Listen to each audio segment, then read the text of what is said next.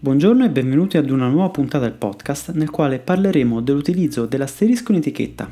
Ricordo che tutti i richiami legislativi e di giurisprudenza sono consultabili al link riportato tra le informazioni della puntata. Sono Mauro Scorsone e questo è Food News and Law. Ora la sigla e si inizia.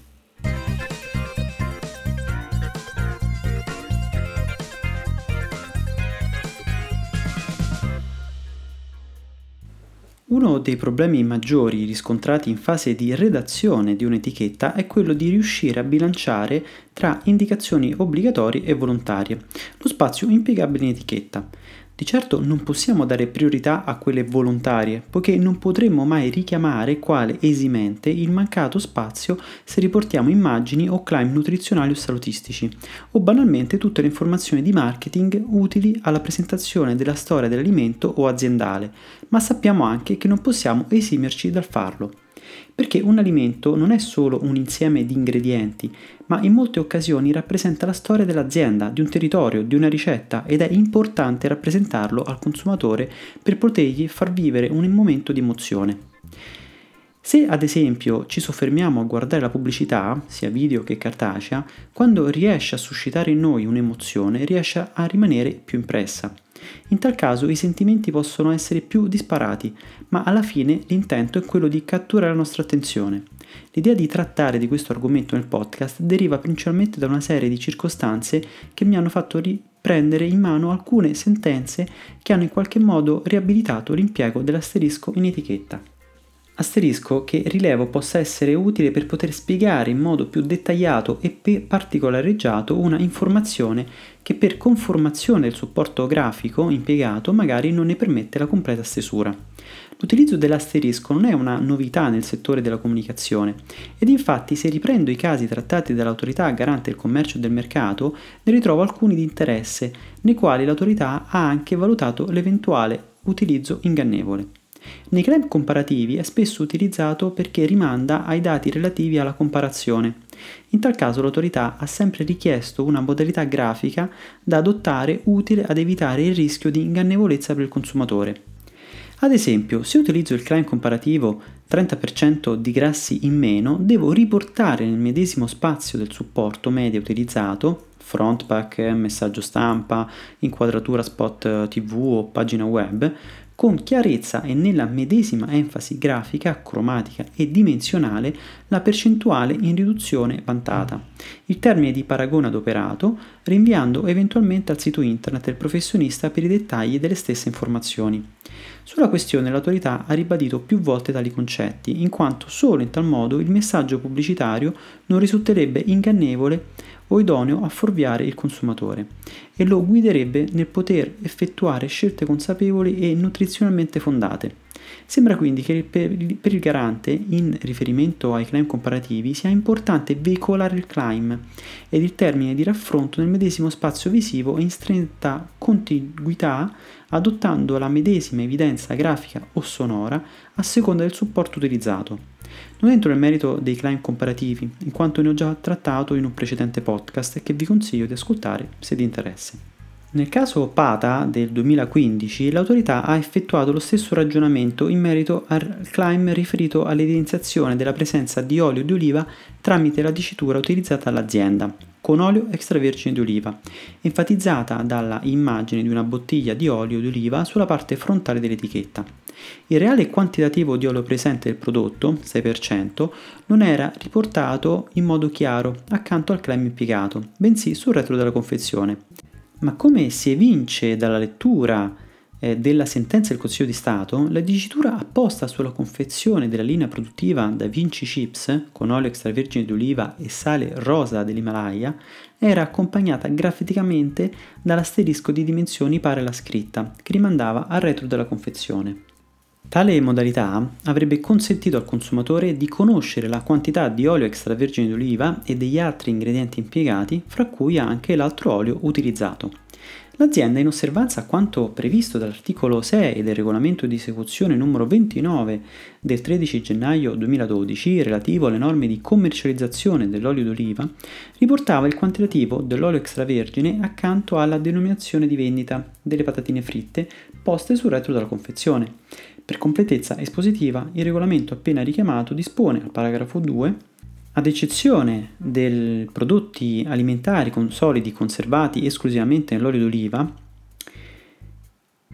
se la presenza degli olio extravergine d'oliva eh, del presente regolamento in un prodotto alimentare diverso da quello indicato al paragrafo 1 del presente articolo è evidenziata sull'etichetta al di fuori della lista degli ingredienti attraverso termini, immagini o simboli grafici, la denominazione di vendita del prodotto alimentare è seguita direttamente dall'indicazione della percentuale di olio rispetto al peso netto totale del prodotto alimentare.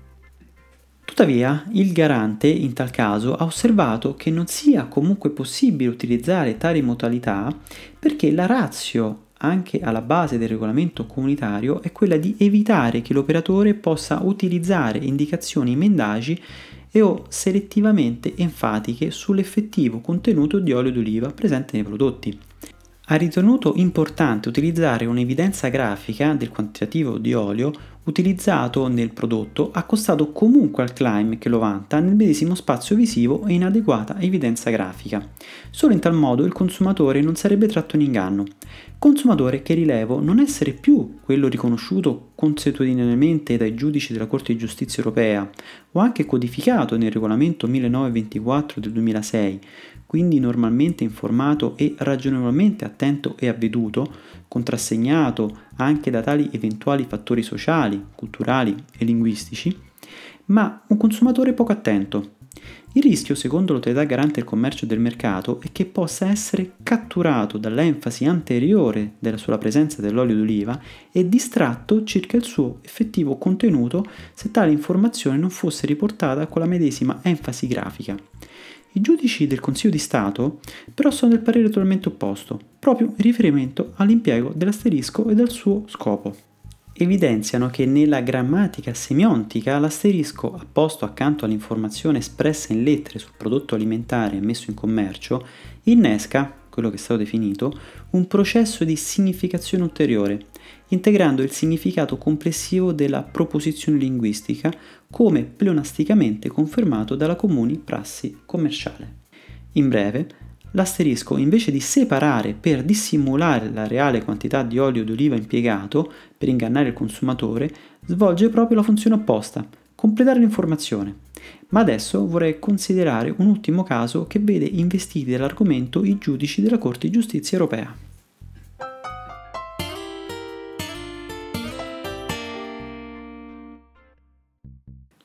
La sentenza a cui faccio riferimento è la C524-2018, pubblicata il 30 gennaio 2020.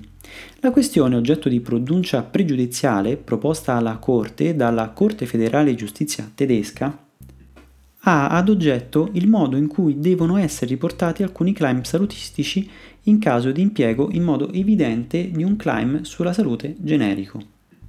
Il regolamento 1924-2006 autorizza l'impiego di indicazioni sulla salute solo se conformi ai principi codificati nel regolamento stesso e autorizzate e quindi incluse in uno specifico elenco di indicazioni autorizzate.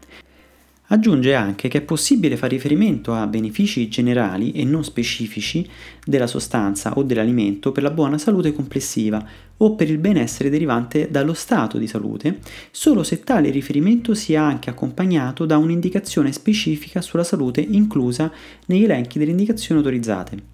Proprio per dar modo agli operatori di riportare in modo corretto dalle informazioni facili ed attraenti ed evitare di indurre in errore il consumatore, la Commissione ha adottato il 24 gennaio 2013 la decisione numero 63. La Commissione, per evitare che tali messaggi possano essere fraintesi o interpretati in modo erroneo, tale da indurlo ad immaginare effetti benefici diversi oppure maggiori o migliori di quelli vantati da parte del consumatore, ha chiarito che dovranno figurare accanto o dopo l'indicazione della salute autorizzata. Proprio su tale questione entra in gioco l'impiego dell'asterisco, poiché l'azienda oggetto della contestazione riportava sul fronte dell'integratore, con una evidenza grafica per dimensione, colori e caratteri, alcuni claim generici ed altri più specifici ed autorizzati sul retro della confezione. La Corte federale tedesca ha rimesso la questione alla Corte di giustizia europea per vedere chiariti i concetti ripresi nella decisione che vogliono l'accompagnamento delle informazioni generiche con quelle autorizzate, elemento questo che però potrebbe richiamare una prossimità spaziale, quindi una immediatezza grafica.